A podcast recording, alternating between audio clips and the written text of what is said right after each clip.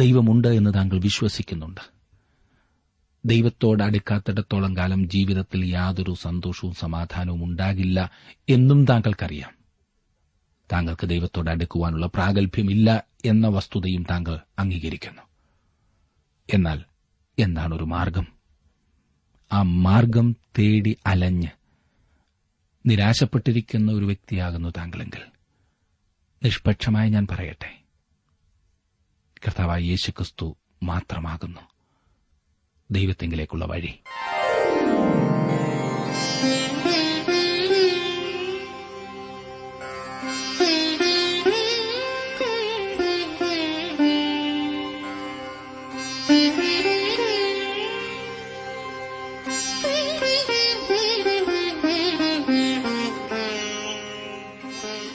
T W ആറിന്റെ വേദപഠന class ആരംഭിക്കുകയാണ്. ജീവസന്ദേശം.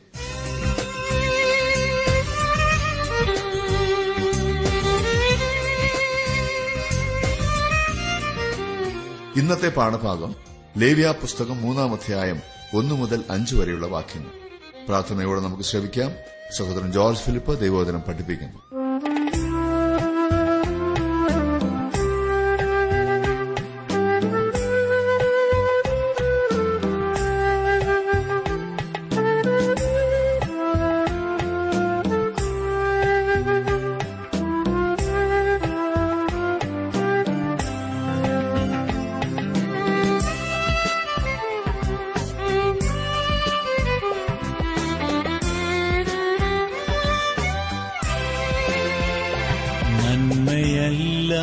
തൊന്നും ചെയ്തിടാത്തവൻ, തിന്മയാകെ മായിക്കുന്നവൻ, പാപമെല്ലാം ക്ഷമിക്കുന്നവൻ, പുതുജീവനെന്നിൽ പകരുന്നവൻ യേശു.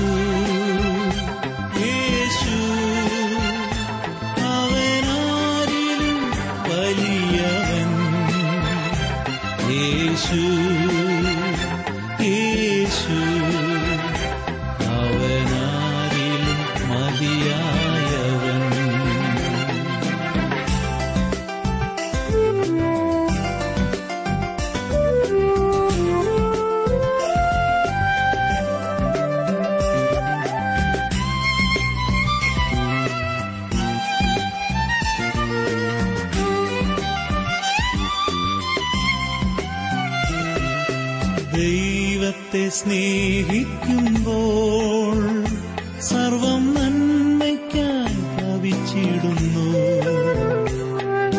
തിരുസ്വരമനുസരിച്ചാൽ നമുക്കൊരുക്കിയിടും അവനധികം, കൃപയരുളിയിടുമേ ബലമണിയിക്കുമേ, കൃപയരുളിയിടുമേ ബലമണിയിക്കുമേ, മാറമധുരമായി മാറ്റിയിടുമേ യേശു. യേശു അവനാരിലും വലിയവൻ, യേശു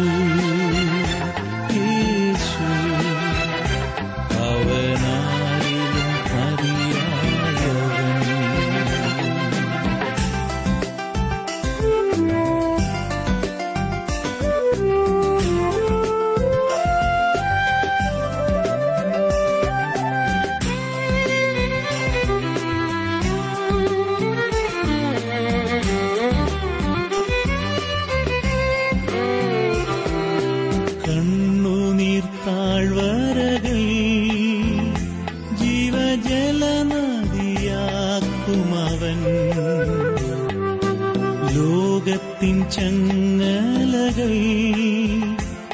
മണിവീണയായി തീർക്കുമവൻ, സിയോൻ യാത്രയതിൽ മോക്ഷമാർഗമതിൽ, സിയോൻ യാത്രയതിൽ മോക്ഷമാർഗമതിൽ, സ്നേഹത്തോടി കീഴിൽ നയിക്കുന്നവൻ, നന്മയല്ലാതൊന്നും ചെയ്തിടാത്തവൻ, തിന്മയാകെ മായിക്കുന്നവൻ, പാപമെല്ലാം ക്ഷമിക്കുന്നവൻ, പുതുജീവനെന്നിൽ പകരുന്നവൻ. യേശു യേശു അവനാരിലും വലിയവൻ. യേശു യേശു അവനാരിലും മതിയായവൻ. ഈ ദിവസങ്ങളിൽ നാം ലേവ്യ പുസ്തകമാണല്ലോ പഠിച്ചുകൊണ്ടിരിക്കുന്നത്. ലേവ്യ പുസ്തകം അതിന്റെ ആദ്യത്തെ രണ്ട് അധ്യായങ്ങൾ നാം കണ്ടുകഴിഞ്ഞു. കർത്താവായ യേശുക്രിസ്തുവിന്റെ ആളത്വത്തെയും പ്രവർത്തനത്തെയും കുറിക്കുന്ന യാഗങ്ങളെക്കുറിച്ചാണ് നാം ഈ അധ്യായങ്ങളിൽ കണ്ടുകൊണ്ടിരിക്കുന്നത്. രണ്ട് യാഗങ്ങളെക്കുറിച്ച് നാം ചിന്തിച്ചു കഴിഞ്ഞു. ഒന്നാമതായി ഹോമയാഗത്തെക്കുറിച്ച് നാം പഠിച്ചു, പിന്നീട് ഭോജനയാഗത്തെക്കുറിച്ച് നാം കണ്ടു. മൂന്നാം അധ്യായത്തിലേക്ക് വരുമ്പോൾ സമാധാനയാഗമാണ് അവിടുത്തെ വിഷയം. കർത്താവായ യേശുക്രിസ്തുവിൽ കൂടി പിതാവായ ദൈവത്തോട് വിശ്വാസികൾക്കുള്ള, ദൈവമക്കൾക്കുള്ള കൂട്ടായ്മയെയും ബന്ധത്തെയുമാണ് ഈ യാഗം സൂചിപ്പിക്കുന്നത്. എനിക്കും താങ്കൾക്കും ദൈവത്തിങ്കിലേക്ക് കടന്നു ചെല്ലുവാനുള്ള ഒരേ ഒരു മാർഗം യേശുക്രിസ്തു മാത്രമാണ്. ഞാൻ കുടുസായി ചിന്തിക്കുന്നുവെന്നോ ഞാൻ ഒരു പക്ഷം മാത്രം പറയുന്നുവെന്നോ ചിന്തിക്കരുതേ. എന്നെ ശ്രദ്ധിക്കുന്ന പ്രിയ സുഹൃത്തെ, പല വഴികൾ തേടി അലഞ്ഞ് നിരാശപ്പെട്ട് കഴിയുന്ന ഒരു വ്യക്തിയാകുന്നു താങ്കളെങ്കിൽ. ജീവിതത്തിൽ സമാധാനത്തിനായും സന്തോഷത്തിനായും ലക്ഷ്യമുള്ളവരായി ജീവിക്കേണ്ടതിനായും അർത്ഥമുള്ള ജീവിതം നയിക്കേണ്ടതിനായും പരിശ്രമിച്ച് പരാജയപ്പെട്ട് മടുത്ത് നിരാശപ്പെട്ടിരിക്കുന്ന ഒരു വ്യക്തിയാകുന്നു താങ്കളെങ്കിൽ, യേശുക്രിസ്തു താങ്കൾക്ക് ആശ്വാസം പകരുവാൻ മതിയായവനാണ്.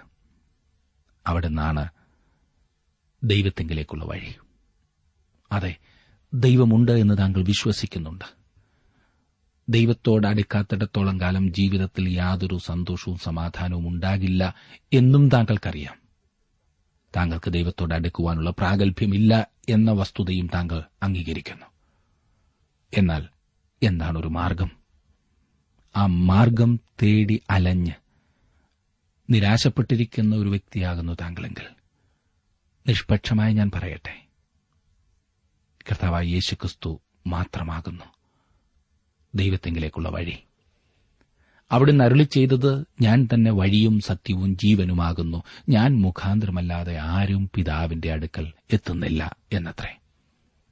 ഒരു തത്വശാസ്ത്രം താങ്കളെ ദൈവത്തിന്റെ അടുത്തേക്ക് കൊണ്ടെത്തിക്കില്ല. യാതൊരു മതവും താങ്കളെ ദൈവത്തിങ്കിലേക്ക് കൊണ്ടെത്തിക്കില്ല. യാതൊരു വ്യക്തിക്കും അതിന് കഴിഞ്ഞെന്ന് വരില്ല. എന്നാൽ ആ അവകാശവാദം ഉന്നയിച്ച ഒരേ ഒരു വ്യക്തി ഇന്നും ആർക്കും ചോദ്യം ചെയ്യുവാൻ സാധിക്കാത്ത വിധം ആ അവകാശവാദം ഉന്നയിച്ച ഒരേ ഒരു വ്യക്തി കർത്താവായ യേശുക്രിസ്തു മാത്രമാണ്. ആ അവകാശവാദം അതുപോലെ ഉന്നയിച്ച ആരെയെങ്കിലും നിങ്ങൾക്ക് കാണിച്ചു തരുവാൻ സാധിക്കുമോ? അവനത് പറഞ്ഞപ്പോൾ ആരും അവനെ ചോദ്യം ചെയ്തില്ല. യേശുക്രിസ്തുവിന്റെ ആളത്വത്തിന്റെ ബഹുമുഖമായ മഹത്വത്തെയും അതിശയങ്ങളെയും വിശദീകരിക്കുവാൻ ഏതെങ്കിലും ഒരു യാഗത്തിന് മാത്രം കഴിയില്ല എന്ന് ഞാൻ പറയട്ടെ. കുറഞ്ഞത് അഞ്ച് യാഗങ്ങളെക്കുറിച്ച് നാം പഠിക്കുന്നതാണ്. ഏതെങ്കിലും ഒരു യാഗം എടുത്തിട്ട് യേശുക്രിസ്തുവിനെ ശരിയാവണ്ണം ഇത് ചിത്രീകരിക്കുന്നു എന്ന് പറയുവാൻ സാധിക്കില്ല. യേശുവിന്റെ ഈ ഭൂമിയിലെ ജീവിതത്തെ വിശദീകരിക്കുവാൻ പുതിയ നിയമത്തിൽ നാല് സുവിശേഷങ്ങൾ ആവശ്യം ആയിരുന്നതുപോലെ തന്നെ അവന്റെ ആളത്വവും പ്രവർത്തനവും മനസ്സിലാക്കുവാൻ ലേവ്യ പുസ്തകത്തിലെ അഞ്ച് യാഗങ്ങൾ നമുക്ക് ആവശ്യമാണ്. മനസ്സിലായല്ലോ? അതുകൊണ്ട് ഒന്നു മാത്രം പഠിച്ച് മറ്റേതൊക്കെ തള്ളിക്കളയരുത്. സമാധാനയാഗവും ഹോമയാഗവും തമ്മിൽ വലിയ സാമ്യം നമുക്ക് കാണുവാൻ കഴിയും. ഹോമയാഗം നാം പഠിച്ചു കഴിഞ്ഞല്ലോ. അതേസമയം തന്നെ പല വ്യത്യാസങ്ങളും ഇവ തമ്മിൽ ഉണ്ട്. അങ്ങനെ സമാധാനയാഗവും ഒരു വിശേഷപ്പെട്ട യാഗമാണെന്ന് കാണുവാൻ കഴിയും. അതുല്യമായൊരു യാഗം. കർത്താവായ യേശുക്രിസ്തു ക്രൂശിന്മേൽ തന്റെ രക്തത്താൽ ഉണ്ടാക്കിയ സമാധാനത്തെ അല്ല ഈ സമാധാനയാഗം കുറിക്കുന്നത്. കാരണം അത് പാപത്തെ സംബന്ധിക്കുന്നതാകയാൽ സൗരഭ്യവാസനയല്ലാത്ത യാഗങ്ങളിൽ കൂടിയാണ് സാധിക്കേണ്ടത്.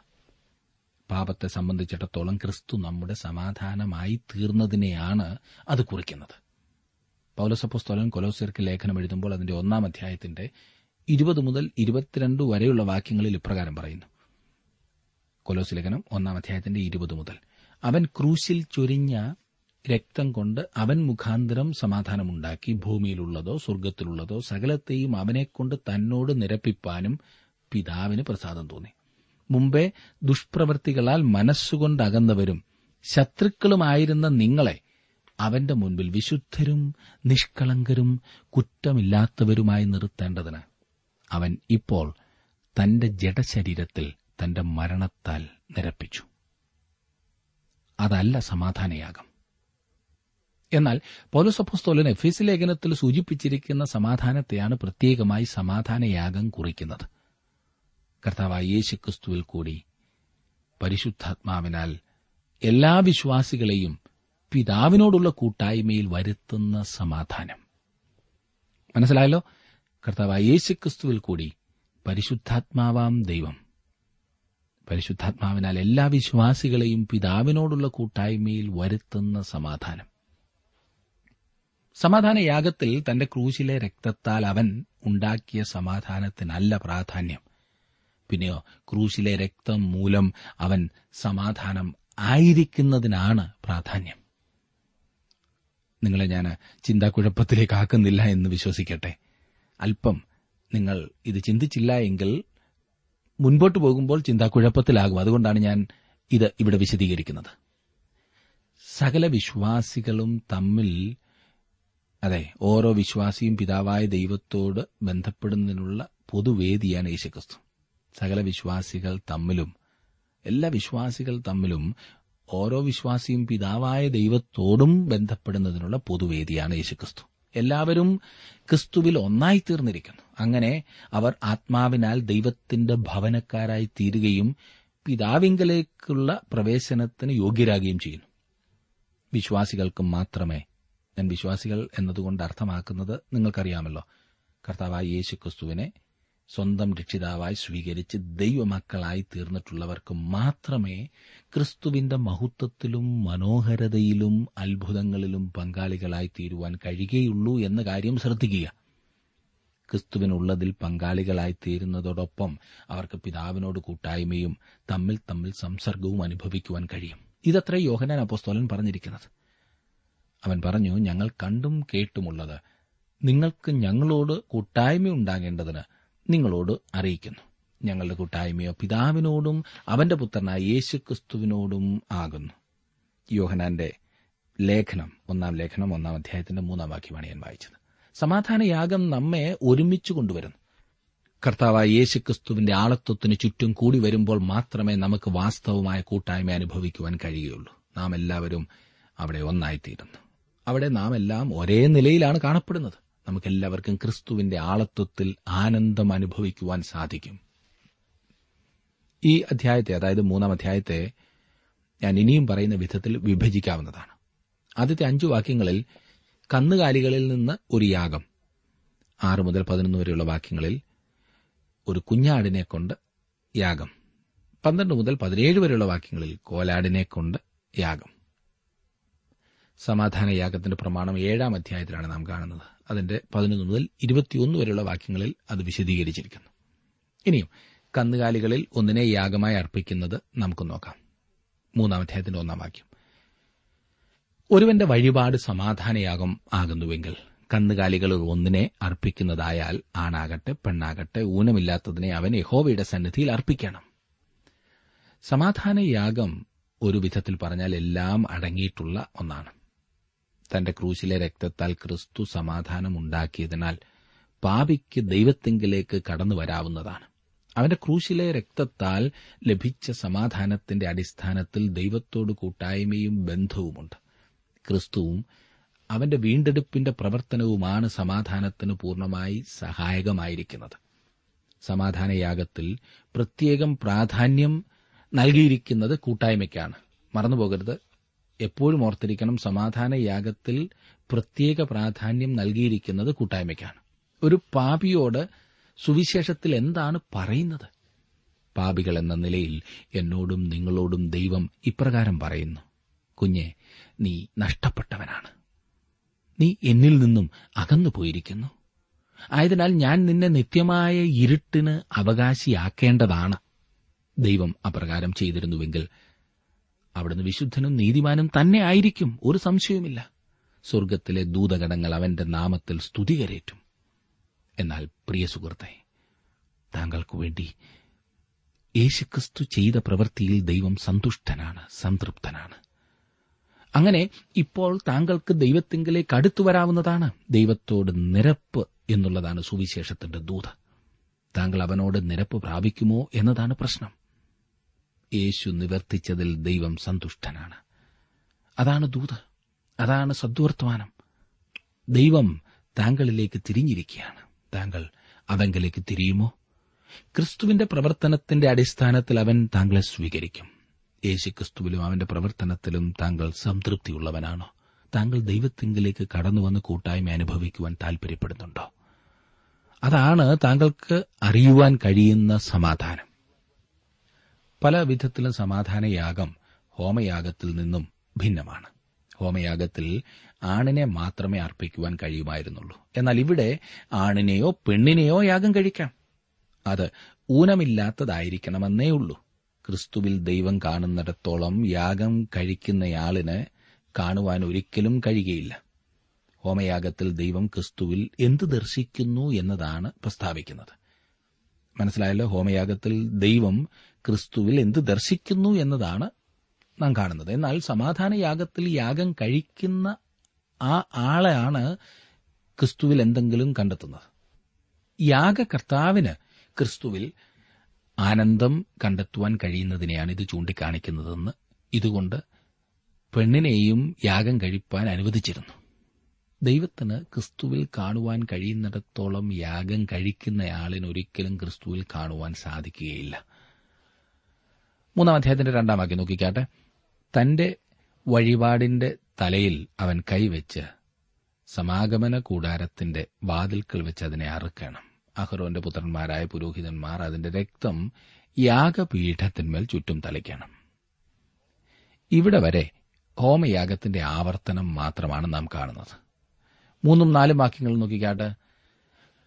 അവൻ സമാധാനയാഗത്തിൽ നിന്ന് കുടൽ പൊതിഞ്ഞിരിക്കുന്ന മേധസ്സും കുടലിന്മേലിരിക്കുന്ന സകല മേധസ്സും മൂത്രപിണ്ഡം രണ്ടും അവയുടെ മേൽ കടിപ്രദേശത്തുള്ള മേധസ്സും മൂത്രപിണ്ഡത്തോടുകൂടെ കരളിന്മേലുള്ള വപയും നീക്കി യഹോവയ്ക്ക് ദഹനയാഗമായി അർപ്പിക്കണം. അഹരോന്റെ പുത്രന്മാർ യാഗപീഠത്തിൽ തീയുടെ മേലുള്ള വിറകിന്മേൽ ഹോമയാഗത്തിന്മീതെ അത് ദഹിപ്പിക്കണം. അത് യഹോവയ്ക്ക് സൌരഭ്യവാസനയായ ദഹനയാഗം. ഇവിടെ ഹോമയാഗവുമായുള്ള വ്യത്യാസം പറഞ്ഞിരിക്കുന്നു. ഹോമയാഗത്തിൽ സകലവും യാഗപീഠത്തിന്മേൽ വെച്ചിരുന്നു. എന്നാൽ സമാധാനയാഗത്തിൽ ഒരു ഭാഗം മാത്രമേ അർപ്പിച്ചിരുന്നുള്ളൂ. പ്രത്യേകമായി ആ ഭാഗം ചൂണ്ടിക്കാണിക്കുകയും ചെയ്തിരിക്കുന്നു. ആന്തരിക ഭാഗങ്ങളും കൊഴുപ്പും ഉൾക്കൊള്ളുന്ന തിരഞ്ഞെടുക്കപ്പെട്ട ഭാഗമായിരുന്നു അത് എന്ന് നമുക്ക് കാണുവാനായിട്ട് സാധിക്കും.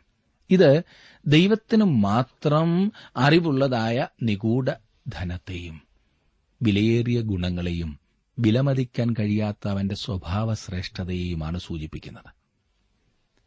വാസ്തവമല്ലാത്ത അനേകം കാര്യങ്ങൾ ക്രിസ്തുവിനെക്കുറിച്ച് പറഞ്ഞിട്ടുണ്ട്. ക്രിസ്തുവിനെക്കുറിച്ച് പറഞ്ഞിരിക്കുന്ന ഈ കാര്യം എനിക്ക് മനസ്സിലാകുന്നില്ല എന്ന് അനേകം ആളുകൾ പറയാറുണ്ട്. പ്രിയ സ്നേഹിത, എനിക്കും അവനെക്കുറിച്ചുള്ള പല കാര്യങ്ങളും അറിയുവാൻ കഴിഞ്ഞിട്ടില്ല. എല്ലാം അറിയുവാൻ കഴിയുമെന്ന് ഞാൻ ഒട്ട് വിശ്വസിക്കുന്നുമില്ല. എന്നാൽ ദൈവം അവനെ അറിയുന്നു. എനിക്കും താങ്കൾക്കും കാണുവാൻ കഴിയുന്നതിനേക്കാൾ അധികം അവനിൽ ദൈവത്തിന് കാണുവാൻ കഴിയുന്നുണ്ട്. ദൈവം ആന്തരികമായത് കാണുന്നു. നമുക്കവനെ ശരിയായി അറിയില്ല. അതുകൊണ്ടാണ് പൗലോസപ്പോസ്തലൻ അവനിൽ ഇരിക്കേണ്ടതിനും അവന്റെ മരണത്തോട് അനുരൂപപ്പെട്ടിട്ട് അവനെയും അവന്റെ പുനരുത്ഥാനത്തിന്റെ ശക്തിയെയും അവന്റെ കഷ്ടാനുഭവങ്ങളുടെ കൂട്ടായ്മയും അനുഭവിച്ചറിയേണ്ടതിനും എന്ന് വിളിച്ചു പറഞ്ഞത്. ഫിലിപ്പിലേനം മൂന്നാം അധ്യായത്തിന്റെ പത്താം വാക്യം. അവനെ അറിയണം. ഒരു ചോദ്യം നമുക്ക് വേണമെങ്കിൽ ഇപ്പോൾ പൗലോസിനോട് ചോദിക്കാം, അല്ലയോ വിശുദ്ധ പൗലോസേ, ഇത്രയും നാളും കൂടെ നടന്നിട്ട്, ഇത്രയും നാളും പഠിച്ചിട്ട്, ഇത്രയും നാളും ധ്യാനിച്ചിട്ട്, മനസ്സിലാക്കുവാൻ ശ്രമിച്ചിട്ട് ഇതുവരെ അറിയില്ലേ അവനെ? അതിന് പൗലോസിന് പറയുവാൻ സാധിക്കുന്ന മറുപടി ഇല്ല. ഞാൻ അവനെക്കുറിച്ച് യാതൊന്നും അറിയുവാൻ ആരംഭിച്ചിട്ടില്ല. അല്ലെങ്കിൽ അവൻ പറയും, ഞാൻ തുടങ്ങിയിട്ടേ ഉള്ളൂ, ഇനിയും വളരെയേറെ അറിയുവാനുണ്ട്. അത്ര ആഴമേറിയ ഒരു അനുഭവമാണത്. അഞ്ചാം വാക്യത്തിൽ നാം വായിക്കുന്നത്, അഹ്റോന്റെ പുത്രന്മാർ യാഗപീഠത്തിൽ തീയുടെ മേലുള്ള വിറകിന്മേൽ ഹോമയാഗത്തിന്മീതെ അത് ദഹിപ്പിക്കണം. അത് യഹോവയ്ക്ക് സൗരഭ്യവാസനയായ ദഹനയാഗം. യാഗം തീയിൽ പൂർണ്ണമായും ദഹിപ്പിച്ചിരുന്നു. കർത്താവായ യേശുക്രിസ്തുവിന്റെ സമ്പൂർണമായ സമർപ്പണത്തെയും അവന്റെ മാനുഷികമായ പരിശോധനകളെയും കഷ്ടതകളെയുമാണ് ഇത് സൂചിപ്പിക്കുന്നത്. യഹോവയ്ക്ക് സൗരഭ്യവാസനയായ ദഹനയാഗം എന്ന പേരും അതിനുണ്ട്. ഇവിടെയും ക്രിസ്തുവിന്റെ പ്രവർത്തനത്തിനല്ല, അവന്റെ ആളത്വത്തിനാണ് പ്രാധാന്യം. പാപത്തിനു വേണ്ടിയുള്ള മരണമല്ല, അവന്റെ പൂർണ്ണമായ ജീവിതമാണ് ഇവിടെ ദർശിക്കുന്നത്. അവന്റെ ജീവിതത്തിലെ കഷ്ടതകൾ ലോകത്തിന്റെ പാപത്തിനു വേണ്ടിയുള്ളതായിരുന്നില്ല. ക്രൂശിലെ ആദ്യത്തെ മൂന്ന് മണിക്കൂറുകൾ, ആ മണിക്കൂറുകൾ പോലും അവന്റെ കഷ്ടപ്പാടുകൾ മനുഷ്യകരങ്ങളാൽ ഉണ്ടായതായിരുന്നു. യേശു ക്രൂശിൽ ആയിരുന്ന അവസാനത്തെ മൂന്ന് മണിക്കൂറുകളിലാണ് ക്രൂശ് ദൈവപുത്രൻ അർപ്പിക്കപ്പെട്ട യാഗപീഠമായി തീർന്നത്. എന്നാൽ അവനെ തകർത്ത് കളയുവാൻ യഹോവയ്ക്ക് ഇഷ്ടം തോന്നി. അവൻ അവന് കഷ്ടം വരുത്തി. അവന്റെ പ്രാണൻ ഒരു അകൃത്യയാഗമായി തീർന്നു എന്ന് യെശയ്യാപ്രവചനം അൻപത്തിമൂന്നാം അധ്യായത്തിന്റെ പത്താം വാക്യത്തിൽ നാം വായിക്കുന്നു. ആ അവസാനത്തെ മൂന്ന് മണിക്കൂറുകളിൽ അന്ധകാരം മനുഷ്യ കണ്ണുകളിൽ നിന്നത് മറച്ചുവെക്കുകയാണ് ചെയ്തത്.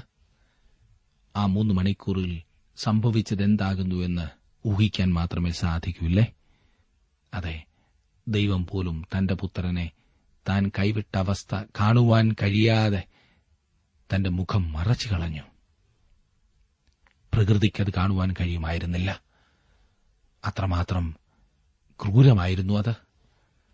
സമാധാനയാഗം ഹോമയാഗത്തോടുകൂടെ വെച്ചിരുന്നു എന്ന കാര്യം പ്രത്യേകം ശ്രദ്ധിക്കുക. ക്രിസ്തുവിന്റെ ആന്തരിക മഹത്വത്തെയും മഹിമയെയും കുറിച്ചുള്ള പൂർണ്ണ ചിത്രം ലഭിക്കാനാണ് അവ ഒന്നിച്ചായിരിക്കുന്നത്.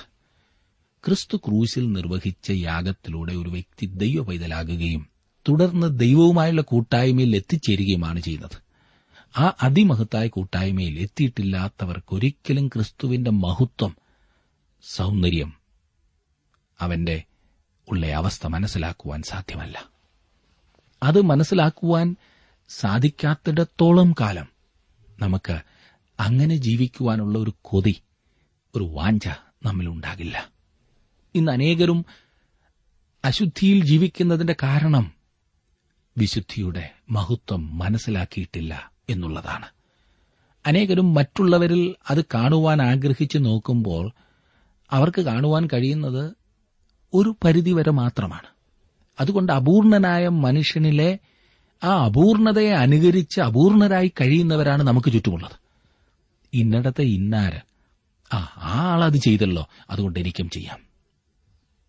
അനേകർക്കും പൂർണതയ്ക്കുള്ള മാനദണ്ഡം അതാണ്. എന്നാൽ ഞാൻ പറയട്ടെ സുഹൃത്തെ, കർത്താവായ യേശുക്രിസ്തുവിലൂടെ ആ പൂർണത, ആ മഹത്വം, ആ സൗന്ദര്യം, ആ സൗരഭ്യം നാം ദർശിക്കുമെങ്കിൽ അത് നമ്മുടെ ജീവിതത്തെ സൗരഭ്യപൂർണമാക്കും, സമാധാനപൂർണമാക്കും. ഇന്ന് അതിനായിട്ട് താങ്കളുടെ ജീവിതത്തെ സമർപ്പിക്കുവാൻ സാധിക്കുമോ? അതെ, ക്രിസ്തുവിലൂടെ പ്രാപിക്കുവാൻ സാധിക്കുന്നതായ ആ മഹത്വകരമായ അനുഭവം, അതിനായി ദൈവം താങ്കളെ സഹായിക്കട്ടെ.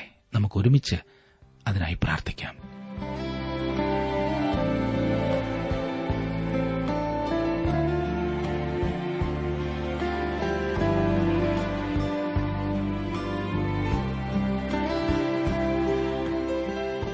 ഞങ്ങളുടെ വിലാസം: ജീവസന്ദേശം, പോസ്റ്റ് ബോക്സ് നമ്പർ മൂന്ന്, തിരുവല്ല അഞ്ച്, കേരളം. ഞങ്ങളുടെ ഫോൺ നമ്പറുകൾ zero four six nine two seven zero zero two eight four, mobile nine four four seven seven six seven three seven eight. ഞങ്ങളുടെ email address Malayalam T T B at radio eight eight two dot com.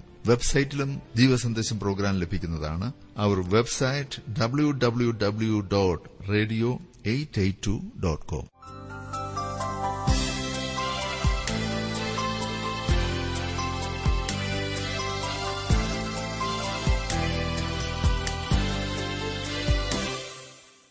ആർത്തുപാടും മങ്ങയെ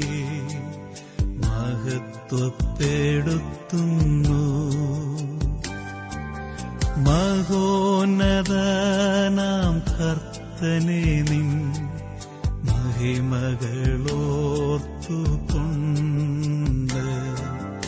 ആർത്തുപാടും അങ്ങയെ മഹത്വപ്പെടുത്തുന്നു.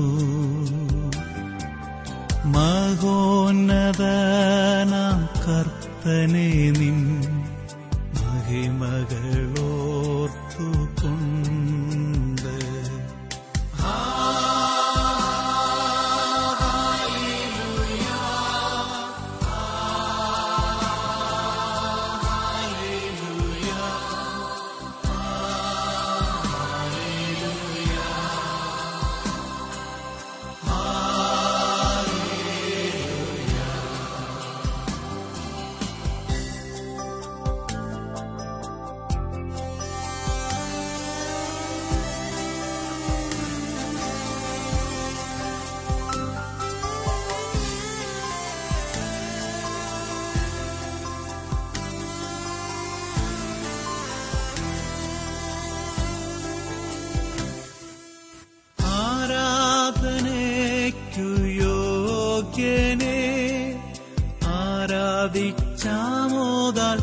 ആരാധിച്ചാമോദാൽ സ്തുതിച്ചിടും നീ, ആരാധനയ്ക്കു യോഗ്യനെ ആരാധിച്ചാമോദാൽ സ്തുതിച്ചിടും നീ. ആരിലും ശ്രേഷ്ഠനാം നിൻ മഹത്വം വർണ്ണിപ്പാൻ കൃപ ചൊരിയേണമേ. ആർത്തുപാടും അങ്ങയെ മഹത്വപ്പെടുത്തുന്നു. മഹോന്നതനാം കർത്തനെ നിൻ മഹിമകളോർത്തുകൊണ്ട് ആർത്തുപാടും അങ്ങയെ മഹത്വപ്പെടുത്തുന്നു. മഹോന്നതനാം കർത്തനെ നിൻ മഹിമകളോർത്തുകൊണ്ട്.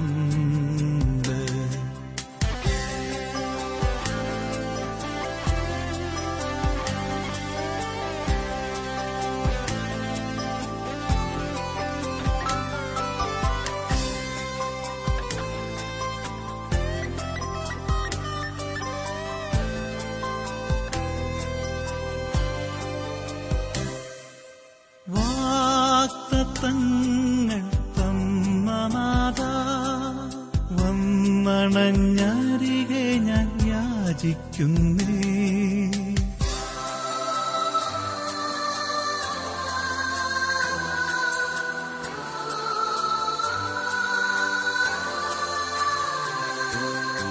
വാക്തത്തങ്ങൾ തന്നനാഥാ വന്നണഞ്ഞരികെ ഞാൻ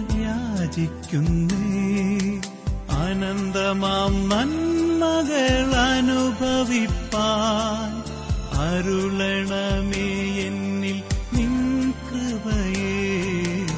ആർത്തുപാടും അങ്ങയെ മഹത്വപ്പെടുത്തുന്നു. മഹോന്നതനാം കർത്തനെ നിൻ മഹിമകളോർത്തുകൊണ്ട് ആർത്തുപാടും അങ്ങയെ മഹത്വപ്പെടുത്തുന്നു. മഹോന്നതനാം കർത്തനെ നിൻ മഹിമകളോർത്തുകൊണ്ട്.